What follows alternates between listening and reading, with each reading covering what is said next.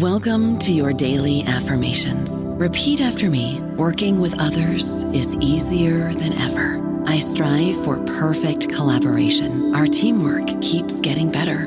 Yeah, affirmations are great, but Monday.com can really get you the teamwork you desire. Work together easily and share files, updates, data, and just about anything you want all in one platform. Affirm yes to start or tap the banner to go to Monday.com. Guys, it is Ryan. I'm not sure if you know this about me, but I'm a bit of a fun fanatic when I can. I like to work, but I like fun too. It's a thing. And now the truth is out there. I can tell you about my favorite place to have fun Chumba Casino. They have hundreds of social casino style games to choose from, with new games released each week. You can play for free anytime, anywhere and each day brings a new chance to collect daily bonuses. So join me in the fun. Sign up now at ChumbaCasino.com. No purchase necessary. VGW. Void were prohibited by law. See terms and conditions. 18 plus. Welcome to the New Books Network. Hello, I'm Nicholas Gordon, host of the Asian Review of Books podcast done in collaboration with the New Books Network. In this podcast, we interview fiction and nonfiction authors working in, around, and about the Asia Pacific region.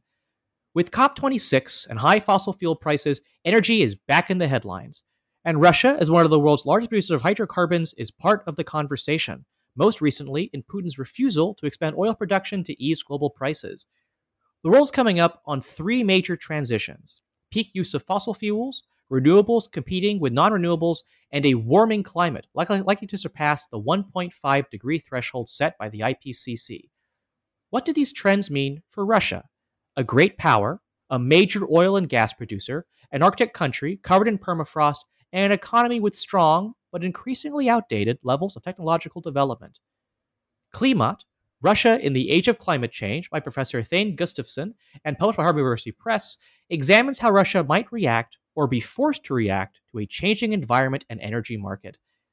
Thane Gustafson is professor of government at Georgetown University, a widely recognized authority on Russian political economy and professor at Harvard University. He is the author of many books, notably The Bridge, Natural Gas and Redivided Europe, and Wheel of Fortune, The Battle for Oil and Power in Russia, as well as Russia 2010 and What It Means for the World, co authored by Daniel Yergin. Joined today by my friend and colleague, Yvonne Lau. Yvonne, would you like to say a few words about yourself and your interest in Russia? Fantastic. Thank you so much, Nicholas, for having me. It's really great to join you and Professor Gustafson today on the Asian Review of Books podcast. I'm Fortune Magazine's Asia Markets reporter based here in Hong Kong.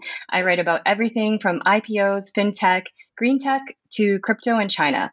Uh, back in 2017, I actually began roaming around eastern Siberia and the border towns along the Russia and China border.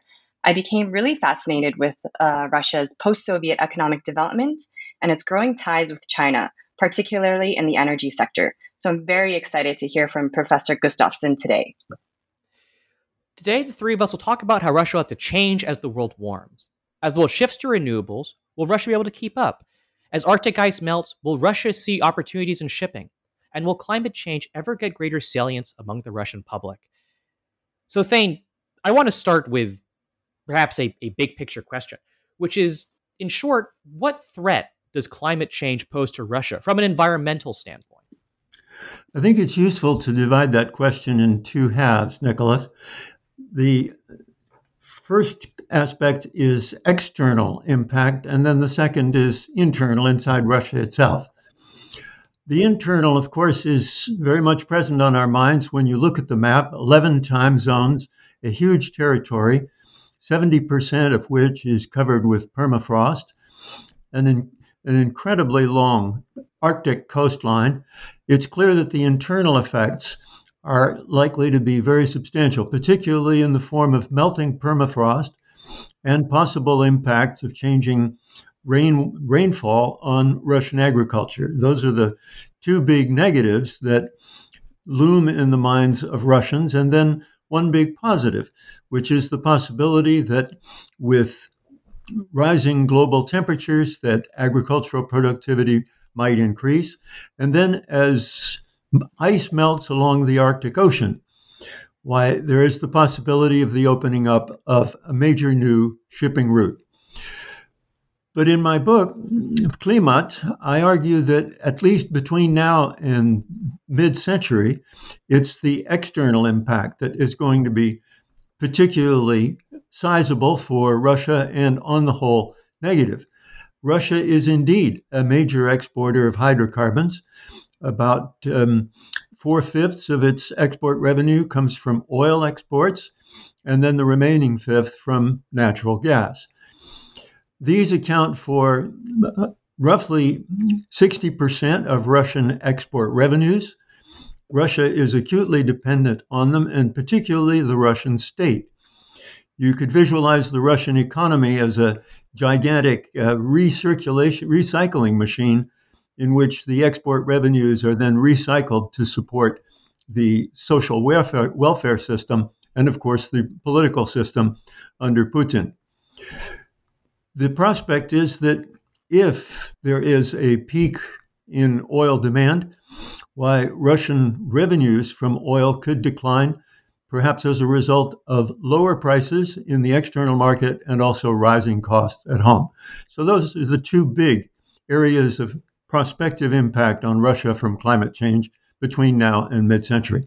And I'd like to quickly just touch base on, on one thing that you said, which is you know, Klimat is premised on the idea that the energy transition away from fossil fuels is happening, which I think sometimes, as, as you know, maybe climate pessimists um, sometimes think something kind of despair about. We're not moving fast enough on energy transition.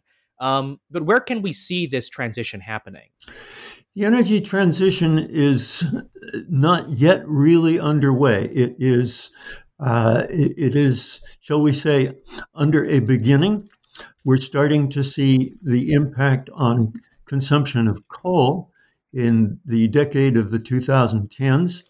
Uh, but all of the forecasts agree that we're going to continue to see an increase in oil consumption world, worldwide, most likely through the end of the 2020s and into the early 2000, 2030s.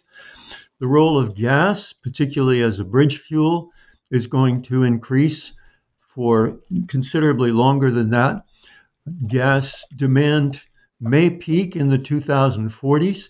That's not yet clear. Uh, but the energy transition is still at its early beginnings. Yeah, Thane, I'd actually first like to ask you about coal, uh, one of the world's earliest sources of energy. Uh, while many developed ma- nations today are turning away from the commodity, uh, Russia's coal exports are set to rise. Um, could you talk a little bit about, um, you know, Russia's Asia bet? Um, the government is betting that you know coal consumption will grow in Asia, and they're reportedly spending more than 10 billion on railroad upgrades to boost coal exports to Asia. Um, can you talk a little bit about this phenomenon? Very important question, Yvonne. To put this in the context of the Klimat book, um, the question that I ask is what alternatives does Russia have to oil and gas export revenues? And so there's a whole chapter devoted to the coal industry, which is in itself a, a very interesting story because it's an industry that has been effectively rebuilt in the Putin years. It collapsed the, with the collapse of the Soviet Union. Up to that time, coal had been primarily used for domestic consumption. The industry has been reoriented toward exports, and now the domestic market for coal is is declining. It's become a regional fuel domestically, confined largely to the eastern part of Russia. But the export part has boomed, particularly toward Europe for the time being.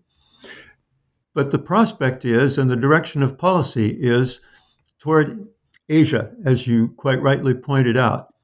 The only problem with that is that at this moment, the largest suppliers of coal out of Russia are in the center of the country, and particularly in the uh, in the basin known as Kuzbass, which is about equidistant from the European and Asian markets.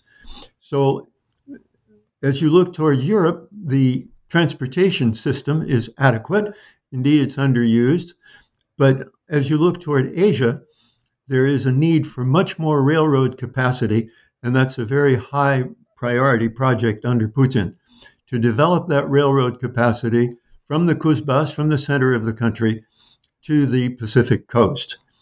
Uh, that is proving problematic. The railroads are not financially very, uh, very sound. Uh, they are investing slowly. Putin shows considerable impatience with this. He wants the movement to go faster. The coal industry is dissatisfied with the rate of progress, and there are bottlenecks. Nevertheless, that is the direction of movement of the Russian coal industry. Mm-hmm. And as we see uh, global banks and insurers turning away from you know, financing and insuring coal, in part, you know, due to um, increasing public pressure uh, in Russia, which institutions will be left standing to finance and insure uh, these Russian coal mines? I don't think that the decline of coal inside Russia is necessarily the result of financial pressures directly. It's simply a reflection of the fact that Russia is very largely, four fifths of the territory, is a gas fired economy. And whereas in Soviet times it was still very substantially coal fired, why it has become increasingly taken over by gas. Uh, that's why I said that coal is increasingly a regional fuel. Uh, consequently, while there is an effort to invest in the coal sector, uh, it's primarily, as I said, directed toward exports. Uh, for this, there is financing from private interests, um, and particularly the effort is to develop more local sources of coal in the eastern part of the country that won't have as long a transportation um, tra- transportation line to um, to to the Pacific coast. Mm-hmm. And perhaps we can transition a bit to oil now. Uh, Thane, you write in Klimat that Russia will be um, one of the biggest losers in the world's green energy transition. Uh, oil prices will drop, and drilling in places like the Arctic will prove to be too costly against the backdrop of declining oil prices. Uh, new oil fields in Siberia won't be able to be developed with further without further state subsidies. Uh, what then, in your opinion, is the future of oil in Russia if the issue isn't supply, given that Russia has major oil reserves and at some of the lowest costs in the world, but uh, the issue is really demand? Let's go to coal. Before we, excuse me, let's go to oil. Before we leave coal, though, uh, just to comment on the prospects for exports to Asia. The strategy uh, that the Russians have developed banks on the idea that although coal demand may decline in Europe, indeed they are expecting that it will decline in Europe, why they see booming prospects in Asia and particularly from China. And so I hope we come back to the question of the demand for coal in China and how this affects Russia's strategic plans for coal exports. But on to oil the main thing to bear in mind about Russian oil is that most of it comes out of the northern part of West Siberia. And as time goes by, this has been one of the most prolific oil provinces in the world ever since it was first discovered and developed in the 1960s. The West Siberia has been producing for a long time and the output of conventional oil from West Siberia is starting to decline. Now, the Russian oil industry has tried to modernize itself with considerable success. So they use up to date techniques such as fracking, such as horizontal drilling. They're increasing, increasingly using microelectronics, uh, seismic visualization, and so forth. All of that has increased the efficiency of conven- conventional oil production, yet the contribution of West Siberia, which is about 60% of Russian oil production, has been declining slowly. So it's a rearguard action in conventional oil. So, in response to this, the Russian oil industry has been talking about unconventional oil, that is to say, what we call in the United States shale oil, or uh, perhaps better named tight oil. And that requires looking at greater depth for um, deposits that may exist in Russia, but so far the Russian effort to develop those has not proven very successful yet. So that's a wild card, and it's not yet clear whether there will be a new generation of unconventional production similar to the United States. At this moment, it hasn't happened yet. Uh, the next area, prospective area for Russia in the long term, is offshore, the Arctic offshore. But here's an area that the Russians have never been very active in before. They were reliant on foreign technology, and their efforts in that direction have been hampered by Western sanctions and also by the high costs of Arctic offshore oil. So at this moment, much of the effort in Russian oil is being directed at the what you might call the near offshore, the Arctic coastline. And for your listeners who are tracking this, the magic word to keep in mind is Vostok, that is the Vostok oil um, company, which is being developed by the Russian National Oil Company. Now, what I'm painting here is a picture of gradually rising costs. This puts Russia higher on the on the cost curve of world oil producers. And if we're talking about a world of perhaps peak oil demand, and declining oil demand starting perhaps as early as the 2030s, why Russia's competitive edge with its higher cost profile would decline relative to increasingly desperate oil producers around the world. Saudi, Saudi Arabia, in the first instance. Think of OPEC now as the original, uh, the, the, original uh, members, OPEC plus, plus a dozen smaller producers that have joined in. These are acutely dependent, they're mostly state owned oil companies, acutely dependent on oil revenues. They will be fighting for the remaining barrels if world oil demand begins to decline. Now, Russia will always produce oil and it will always export oil. The question is, what revenues will it get and what will be the share of the Russian oil, uh, the Russian government going forward? That is the big question.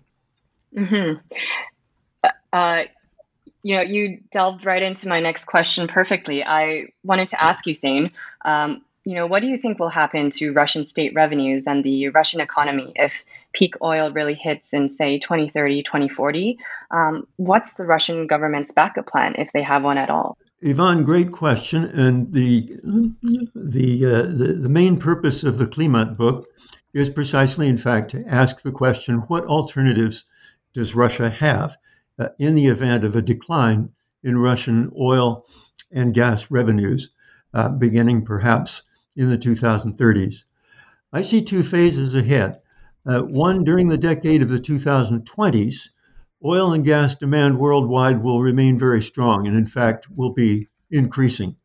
Russian hydrocarbon revenues will remain very strong that will produce a natural tendency for the established interests that are involved in hydrocarbon production to say, we're fine, and to take an optimistic view that may put decision that, that could put decision makers to sleep.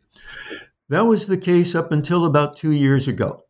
And then all of a sudden, the peak oil demand, the climate change narrative started to come to Moscow.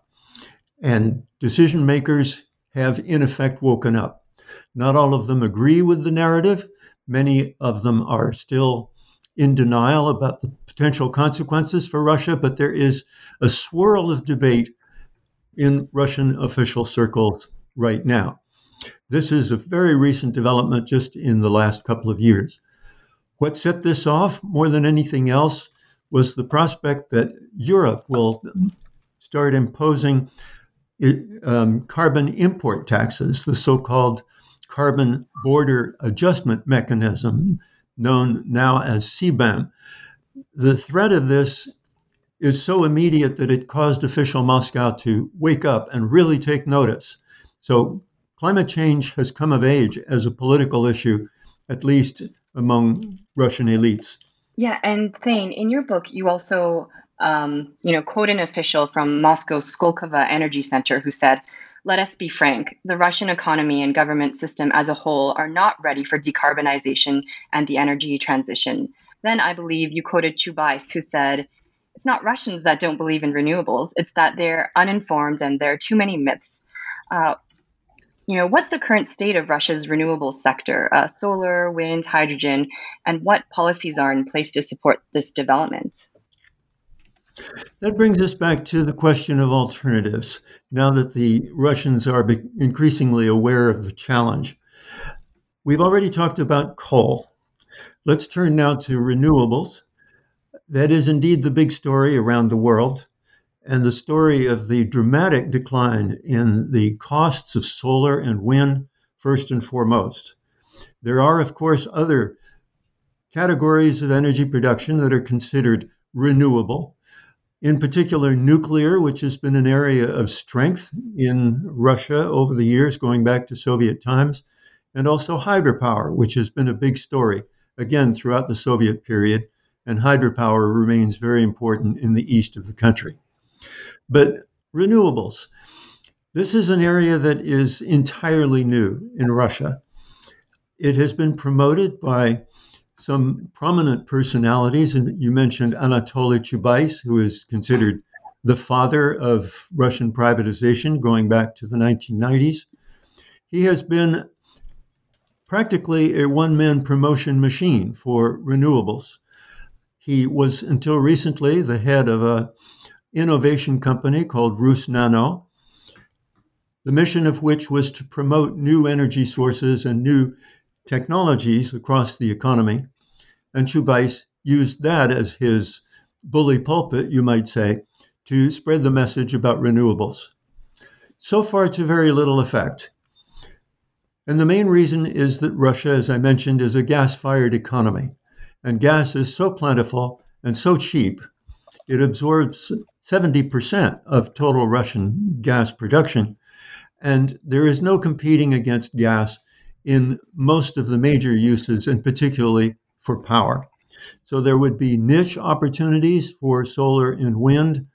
There is, practically speaking, no rooftop solar, for example. There is very little discussion of distributed energy uh, systems based on renewables, and there is no place for um, grid scale level renewables in the Russian power system. So the outlook is very, very limited indeed. It is being pushed to a very minor extent by the Russian government because of the possibility of an export market for solar and wind but the solar, in particular, is so cl- completely in the hands of the Chinese that there is very little prospect of Russian exports in solar technology. So, renewables are a story that has not happened and is not likely to happen in Russia. I don't know about you, but I'm very busy and I don't have a lot of time to cook. That's why I subscribe to Factor. Eating better is easy with Factor's delicious, ready to eat meals. Every fresh, never frozen meal is chef crafted, dietitian approved, and ready to go in just two minutes. You'll have over 35 different options to choose from every week, including Calorie Smart, Protein Plus, and Keto. These are two minute meals. Factor meals are ready to eat and heat, so there's no prepping, cooking, or cleanup needed. They're flexible for your schedule. Get as much or as little as you need by choosing your meals every week. Factor is the perfect solution if you're looking for fast, premium options with no cooking required. Sign up and save. We've done the math, and this is important. Factor is less expensive than takeout, and every meal is dietitian approved to be nutritious and delicious. Head to factormeals.com slash NBN50 and use code NBN50 to get 50% off. That's code NBN50 at factormeals.com slash NBN50 to get 50% off. I mean, it's it's a it's a fascinating prediction because basically saying that because even as the rest of the world moves past fossil fuels, as renewables become competitive with fossil fuels globally, because Russia is so because oil well because fossil fuels will always be so cheap in Russia that it'll never be able to renewables will almost never be competitive in Russia, and so it'll be end up being left behind. And I guess is, is Russia alone in being in that position, or or are there other countries that face a similar threat? I guess. Russia is indeed in a very unique position in having the oil and gas resources that it does. uh, and in having an economy that, even at the time of the breakup of the Soviet Union, was already adapted very largely to a hydrocarbon export system, but also domestic consumption of hydrocarbons.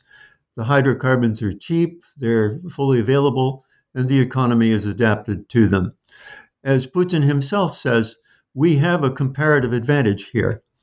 And he argues that it is, at least where gas is concerned, it already has one of the lowest carbon footprints in the world. So this is very much the core of Russian energy policy, but also climate policy going forward. And I, I would, I do want to move on from the energy conversation, but we, would we'd be remiss if we didn't mention um, the last, uh, let's say, non-renewable yet carbon-free form of power production, which is nuclear. Um, and Russia actually has a nuclear industry, except it doesn't actually make power plants nuclear power plants in Russia, I believe. Well, it does actually, Nicholas. It has a, a very strong uh, civilian nuclear power sector. Uh, this too fell on hard times in with the breakup of the Soviet Union, uh, but it, it, has been revived.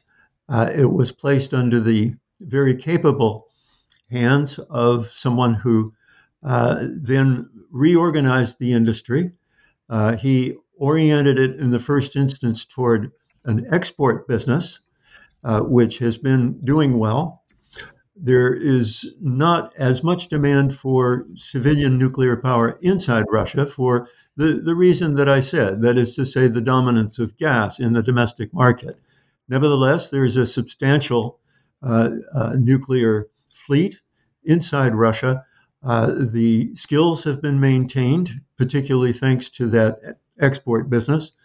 Uh, and actually, the bottom line is that Russia, with its present generation of nuclear power plants, uh, that is to say, the, the large traditional power plants that we are accustomed to, uh, is really the only country in the world at this moment that can produce, that, that can uh, build and uh, operate a nuclear power plant on time and on budget. Uh, that's remarkable compared to the decline of nuclear capability, civilian capability in the United States and France and the UK. Uh, so Russia has a comparative advantage there, which of course is aimed at developing countries, uh, which have shown considerable interest. But the prize, most likely in the future, is going to belong to smaller reactors, which are under development in a number of countries that may be the wave of the future if there is ever a renaissance of nuclear for the reasons you've just said. That is, it doesn't produce um, greenhouse gas emissions. So now I'd like to kind of move on to we mentioned the kind of very beginning of this interview some of the internal effects of climate change, and and the two that we highlighted were agriculture and shipping. Um, I'm going to try and ask about both of those things um, in one question. But um, on the one hand, you, you, you, seem quite pessimistic about how Russia's agriculture will um, be affected by climate change. Um, basically, that it, it, it, really does threaten, I think, Russia's agricultural production. Um, so that's obviously a downside. But on the other hand, you see uh, a lot of Russian officials, maybe more climate, some of the more, let's say, climate skeptics ones, being very excited about the prospect of opening up the northern shore to shipping as Arctic sea ice goes away. Um, I guess, kind of in your kind of broad perspective, how do you kind of see the balance of these various internal effects of climate change um, on the Russian economy? Well, let's talk first about agriculture. I'm far from pessimistic, actually, Nicholas, because this is, this too has been uh, a rather remarkable success story, particularly when you compare Russian agriculture today to the disaster story that it was in Soviet times. The agricultural sector has been considerably reorganized uh, uh, it, during the Putin years. And in particular, we're starting to see the emergence of very large uh, agro complexes that are oriented toward export, particularly of grain.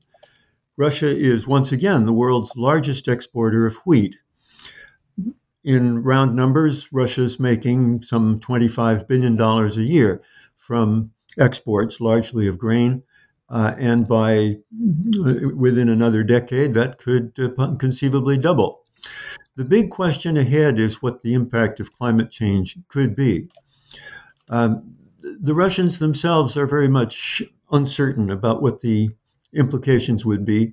There is a band of very productive agriculture, largely in the south, obviously, of the country.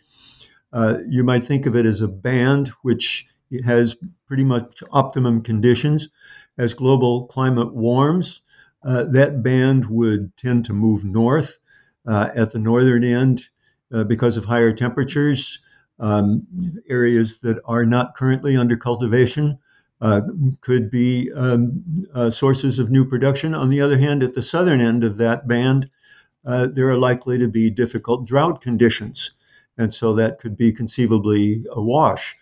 Um, there has been a good deal of speculation in the Western media about the impact of melting permafrost, particularly on that enormous band that makes up some 70% of Russian territory would melting permafrost open up areas that would be available for cultivation? Most Russian soil, soil scientists are dubious about that. They point out that permafrost is largely a mixture of ice and sand uh, with very little buildup of organic material. Unless you have that, you're not going to get very fertile production. But the big bottleneck there is the big constraint is labor. The eastern two thirds of Russia are losing population rather than gaining population, and labor is very short. So there would have to be massive in migration from other places, and it's not at all obvious where that would come from. So for Russia to continue that boom, which has been such a prominent success story up until right now, that would require uh, a um, uh, shall we say, a, a, more favorable uh, expansion or a more efficient expansion of uh, reclamation, irrigation, more efficient practice, and so forth. Um, and so far, conditions have not led in that direction. So that's a question mark. A question mark on a success story so far, but a question mark going out for the, the uh, uh, remaining three decades. I mentioned a, a number there $25 billion a year. Uh, how does that compare with Russian oil and gas export revenues? It's about one tenth, Nicholas. That's the that's the headline. And even if agricultural exports were to double in the next decade, uh, that still doesn't amount to an alternative to a potential decline in hydrocarbon export revenues. And it, it kind of sounds like none of the potential future options are going to be great replacements for the loss of oil and gas re- export revenue. That's the headline. Uh, mm-hmm. Russia is first and foremost based on a hydrocarbon model. And if that hard hydrocarbon model comes under question, it's the entire basis for the Russian economy and the Russian society that really comes into question. Now, as I've said, Russia will remain an exporter of oil and gas, but under potentially less profitable conditions and with the share of the Russian government considerably diminished. Uh, now, you mentioned um, the Arctic. The northern coast, uh, several thousand miles of uh, Arctic uh, coastline, uh, is melting. Uh, it's melting two and a half times as fast as, or rather, temperatures are increasing two and a half times as fast as in the average for the rest of the world. Um, there is major investment going on there. And in particular, one of the most interesting stories under Putin, which is the rise of LNG capability. And the idea there is that as the ice melts, as the Arctic Ocean coastline opens up, uh, you will be able to expand what the Russians call the no- Northern Sea Route, uh, the, the primary destination being of course, to Asia. LNG is the uh, the uh, the major vehicle that the Kremlin is counting on for an expansion of natural gas exports to Europe, uh, to sorry, to Asia, and that has been so far a remarkable story of entrepreneurship led by a private sector company, not Gazprom, but a private sector call, a company called Novatek, which is a effectively a new startup. Mm-hmm. And uh, I actually wanted to save this question for last thing, but um, you know, since you mentioned LNG and the sort of new uh, northern sea routes, uh, can you talk a little bit about, I guess, the status of you know the power of Siberia pipeline and um, Russia and China's relationship in the L- LNG sphere? Well, the champion of pipeline gas, historically from the beginning, has been the company called Gazprom. And Gazprom's specialty, its DNA, so to speak, has been the construction of the production of gas and the construction of pipelines, or rather the operation of pipelines for export and supply to the domestic market. In other words, very largely concentrated in the western third of the country. Gazprom historically was not at all enthusiastic about developing a new generation of pipelines to the east, uh, but uh, it was persuaded finally to develop something called the Power of Siberia.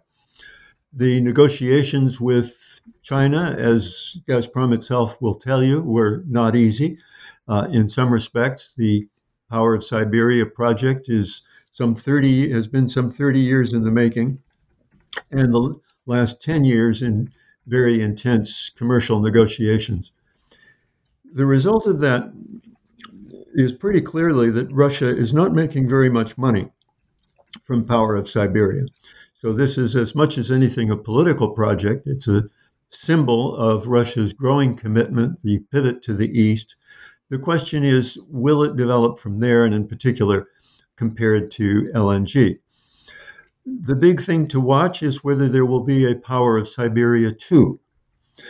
The uh, model that the Russians are putting forward, so far with no acceptance by the Chinese side, is a new pipeline that would run from the traditional center of gas production in West Siberia, and then it would run to the southeast, conceivably through Mongolia, to directly to China, uh, or conceivably by a, a more roundabout route to rejoin the west to east pipeline that crosses China.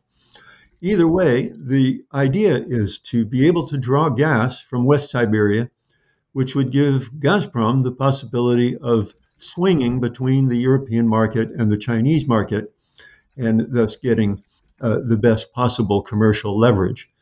Uh, so far, there has been no agreement, and in particular, the idea of a Mongolian route appears not yet to have been accepted by the Chinese. But that's one major development to watch in order to be able to forecast future trends on that front. Mm-hmm. And since we're now on the topic of China, uh, given that Russia and China are really continuing to deepen their ties on the energy front, um, and you know China has outlined their own ambitious climate goals. Uh, this might be a difficult question to answer, but you know, is there any potential for the two countries to um, you know, really work together on issues of climate change and conservation, particularly, um, you know, in eastern Siberia and northeastern China, where they share such a long border? Very little, Yvonne. Uh, the uh, the two economies uh, are more competitive than uh, complementary in the area of energy. Uh, nuclear power is a good example. The Chinese are developing their own capability and will be increasingly competing with uh, Russian civilian nuclear power. Uh, we've mentioned coal, where the Chinese remain, of course, major producers of coal. Uh, the one area of complementarity uh, that is uh, likely to remain in the future and continue to grow uh, will be gas. but there, the Russians face considerable competition, particularly for the LNG market. Um, uh, where the Northern Sea Route is concerned, uh, the main interest for the Northern Sea Route for the Chinese is the possible transit to Europe. The Russian the uh, Russian destinations along that sea route are of less interest to the Chinese. Um, as far as investment is concerned, uh, the Chinese uh, style is to um, is to work through their own companies and to have management control to bring labor in. Uh, but that formula has not uh, gone very far in the case of, of Russia. So this is a partnership that is overwhelmingly diplomatic and political. Uh, but as far as its economic consequences are concerned, these so far have probably been fairly disappointing for the Russians. The Russians, Russia does not loom as large on the Chinese economic radar screen as the Russians would like. And the likelihood is that that's going to continue to be the case in the future. Mm-hmm. And uh, finally, I want to turn the page a little bit and touch upon climate uh, sentiment in Russian society. You allude in your book that um, in Russia, the issue of pollution really looms larger than um, you know climate change. But we saw how powerful uh, people's voices could be. For instance, um, a few years ago, when residents uh, at Lake Baikal protested the Chinese water bottling plant, um, whether the protests were fueled by environmental environmental concerns or anti-Chinese fears is a separate issue. But I'm wondering, um, you know, can Russian public pressure sort of force the government's hand and um, you know force the state to take climate change more seriously? Well, I think that Russian officialdom now takes climate change very seriously, but insofar as it uh, poses a threat to Russian commercial positions outside Russia. Uh, this is particularly apparent. Uh, well, it, it's it's apparent across the entire range. Uh, for example, the prospect of carbon border adjustment taxes uh, would hit the Russian steel industry particularly hard.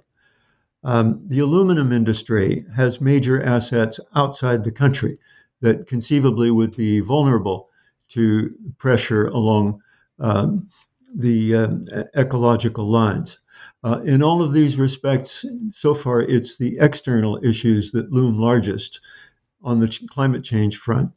For the Russian public, it's largely pollution issues and things like waste disposal, for example. Uh, those have brought uh, demonstrations in Russian cities. Putin has vowed to improve the handling of urban waste. Um, but um, that's the sort of thing that gets a lot of attention. Periodically, forest fires. But forest fires, unlike California, for example, burn in areas with very few people and that doesn't get the urban population terribly excited. Uh, when you look at areas of uh, demonstrations and protests, uh, it's the issue of corruption uh, that people tend to be aware of in Russian public opinion on the popular level, and uh, not yet the issue of climate change.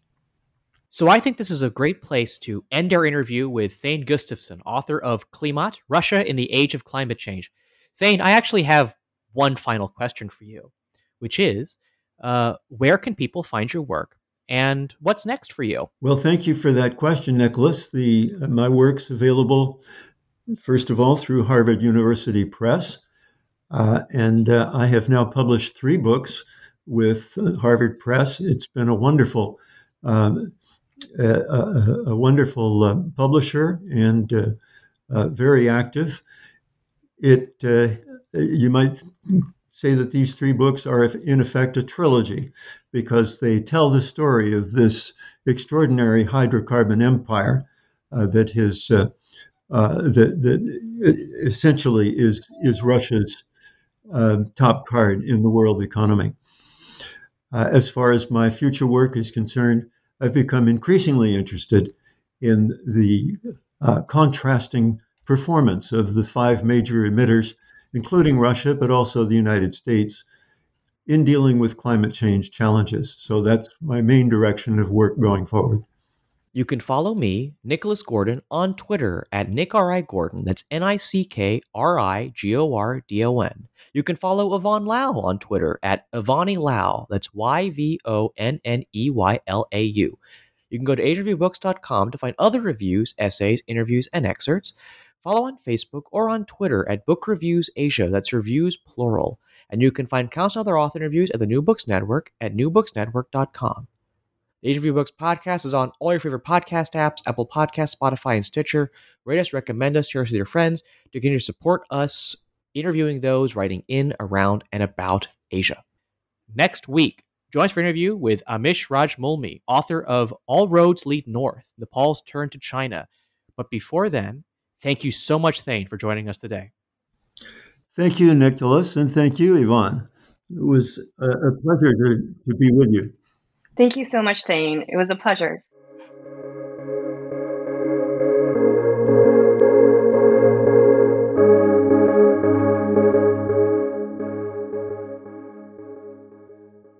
With the Lucky Land slots, you can get lucky just about anywhere. This is your captain speaking. Uh, we've got clear runway and the weather's fine, but we're just going to circle up here a while and uh, get lucky. No, no, nothing like that. It's just these cash prizes add up quick. So I suggest you sit back, keep your tray table upright, and start getting lucky. Play for free at LuckyLandSlots.com. Are you feeling lucky? No purchase necessary. Void where prohibited by law. 18 plus terms and conditions apply. See website for details.